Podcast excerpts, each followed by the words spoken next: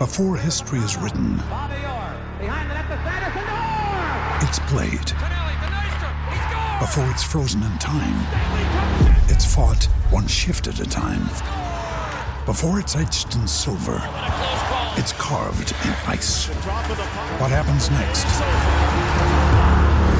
will last forever. The Stanley Cup Final on ABC and ESPN Plus begins Saturday. Another day is here, and you're ready for it. What to wear? Check. Breakfast, lunch, and dinner? Check. Planning for what's next and how to save for it? That's where Bank of America can help. For your financial to-dos, Bank of America has experts ready to help get you closer to your goals. Get started at one of our local financial centers or 24-7 in our mobile banking app. Find a location near you at bankofamerica.com slash talk to us. What would you like the power to do? Mobile banking requires downloading the app and is only available for select devices. Message and data rates may apply. Bank of America and a member FDIC. Well, hello, I am Matt Williamson here to talk more free agency. It's been a couple moves since we spoke last.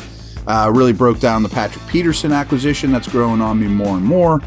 So I am recording this a little bit after 5 p.m. on Tuesday. So rumors are swirling. Larry Ogunjobi's coming back, but I can't confirm that. And it sounds like they are rumored to have agreed to a three-year deal uh, which I think is telling. I mean, usually they the Steelers are big on these two year deals that they can get out of after one. So that would imply to me, if true, and I'll comment on tomorrow if it's you know in the books, that they were very comfortable with him from a health perspective, and he played through a lot of stuff last year. So we talked about him quite a bit before. Um, let's stick with resigning Damontae Kazee first of all. Um, he's another guy I think you guys realize I'm very high on. I think he's underrated around the league, and I think his importance to this defense is very underrated. So we talked about Peterson yesterday. Oh, but they, now they need a slot corner. Sutton's gone. Who's going to play the slot? I think Minkah's going to play the slot, or Kazee's going to play the slot, or a safety turn slot in the draft is going to play the slot, you know, along with a Millette here and there. So bringing back Kazee to handle that deep middle so Minkah can creep around in the slot near the line of scrimmage or vice versa. But I think they want Minkah doing that more often than Kazee by, you know, what we saw last year. Um, so I love this. I think this is a great signing. I thought he was really good for the Steelers. By no means is he TJ Watt. We all know that. But a big thing I noticed last year is you'll see all the stats, and I've referenced them. You know, the Steelers defense without TJ, the Steelers defense with TJ. It's night and day different. It's so much better, blah, blah, blah. Well, another thing that happened was Kazee came back from injury too. Again, it's not the same Watt level of, you know, impact, of course. But I also was at every training camp practice, and they played a lot of big nickel before Kazee got hurt with Edmonds, Minkah, and Kazee on the field together. That was going to be a big package for them in the high snap count with three of them out there, which is becoming really common in the league. I'm a fan of it as well. Um, which leads me to Edmonds. You know, it, does this preclude them from bringing Edmonds back or another safety? I don't think so. I mean, does it necessarily have to be Edmonds, or could it be a third round pick? You know, I think that's possible too, just to kind of stagger the money. You know, in that safety room. Maybe you have Minkah, the big money guy. Kazee's older, but he's a mid money guy and a rookie. Um, that's possible. Or much like last year, maybe Edmonds hangs out there for a couple more days and you get him at a really nice deal and he's a quality player. So I do think three safeties are going to be very much in the mix, very much used. And Kazee's versatility is more important than Edmonds, in my opinion, if they were prioritizing those two. I as well would have had Kazee ranked ahead of Edmonds. And a lot of it's just so allowing Minkah to do more Minkah stuff. So good stuff there. Um, again, I think this inadvertently, although everyone's looking at this angle, helps your slot situation quite a bit. Um, so we're going to take a quick break, and then I'm going to tell you guys all about Nate Herbig. I like this move too.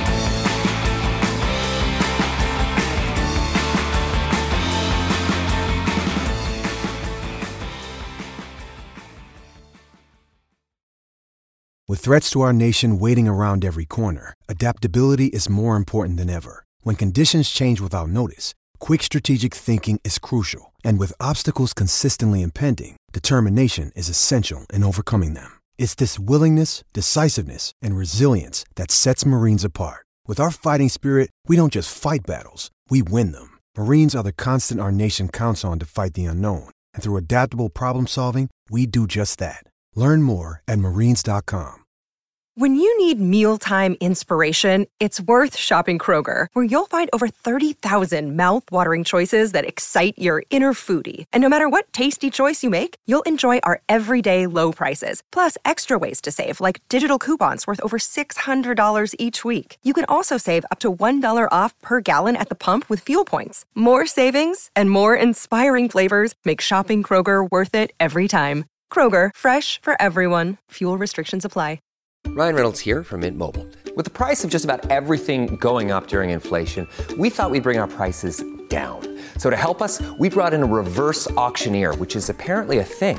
Mint Mobile unlimited premium wireless. Ready to get 30, 30, bit to get 30, bit to get 20, 20, 20, bit to get 20, 20, bit to get 15, 15, 15, 15 just 15 bucks a month. So, Give it a try at mintmobile.com/switch. slash $45 upfront for 3 months plus taxes and fees. Promo rate for new customers for limited time. Unlimited more than 40 gigabytes per month slows. Full terms at mintmobile.com.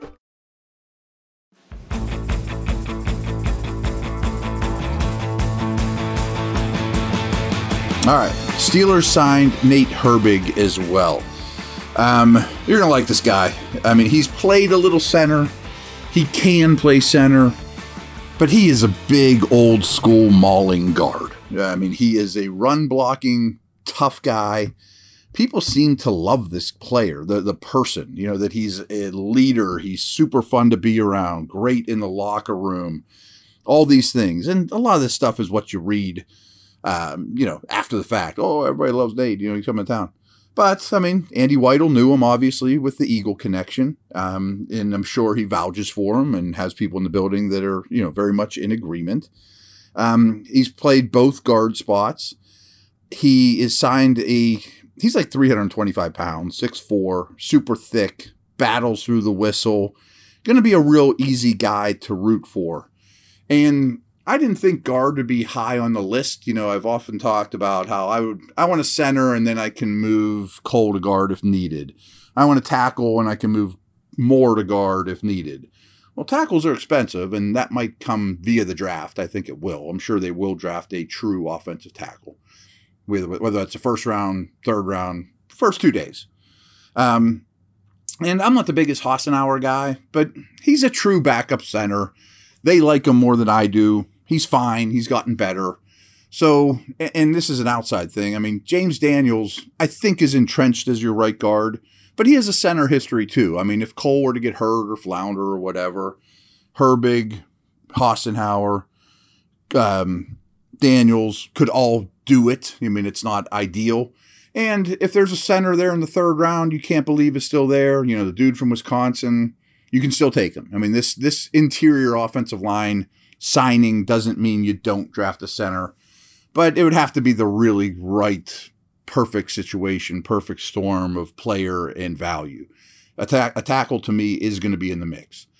So, I no one's told me this, but I think Dotson makes them a little bit crazy because he's inconsistent. You know, like guards need to be reliable. They're not flashy dudes. And Dotson's best games are tremendous. His bad games are like, what happened? You know, so I think there's an inconsistency to his game that makes them a little crazy. I mean, if you recall, even this time last year or camp last year, Kendrick Green's going to go unseat Dotson. You know, so I think what will happen with Herbig is they will have a true camp battle for the starting left guard spot. That's just my hunch. And who knows who wins it? I mean, I don't think Dotson's a bad player. I mean, his best days are better than Herbig's day, but he's more. Where I'm going with this is no matter who wins that battle, if I'm right at left guard, I don't know Dotson, who's a free agent a year from now, is will be in their long term plans. I don't know that he will be a long term extension guy. You might just let him walk. Well, that's why bringing Nate Herbig in for two year deal makes all the sense in the world. You might upgrade at left guard now and or have the replacement in tow, you know, and he's only 24. That that's what I didn't I thought he was like 25, 26. I mean, there's dudes in this draft class that are 24 years old and you're getting this guy on his second contract. Depth piece, borderline starter, you know, I mean, I pretty much laid out what he is. He's not a real hard one to figure out. He's not the best athlete in the world. He's gigantic. He plays through the whistle. He mauls the heck out of people and loves it. Drives guys into the ground downfield. Also played on a great line with the Eagles, which doesn't hurt. Um, not the most nimble on his feet. Um, he's not, you know, a great puller or anything like that. He moves fine, but I mean, he's a limited guy that works hard and is fun to root for. And my last note here, which I don't think comes as any shock after watching the second half of last season, it implies to me that the running game's still going to be the foundation of the offense. That they really want to be the most physical unit out there, wear teams down, hopefully play action off there, please. You know, who knows? But just the style of lineman will tell you things like that. You know, they didn't get a 298 pound, you know, dude that runs like a deer. They got the six four dump truck, you know, that just mauls people. So it's pretty obvious, you know, their style of play on offense isn't going to change a whole heck of a lot. You know, I mean, there'll be wrinkles, hopefully, and there'll be more big plays, hopefully, and all that. But still a second year quarterback, running the ball is fine by me. So I like both these moves. If the Ogunjobi stuff is true, I think I like that as well, especially because look across the league this last day or two. The the price tag defensive tackles are demanding that are better players than Larry Ogunjobi are astronomical. So real curious what those numbers are. Um, that's a position that's getting paid very, very well this year and pricey. So, all right, and we will talk about that tomorrow and maybe more. Over and out.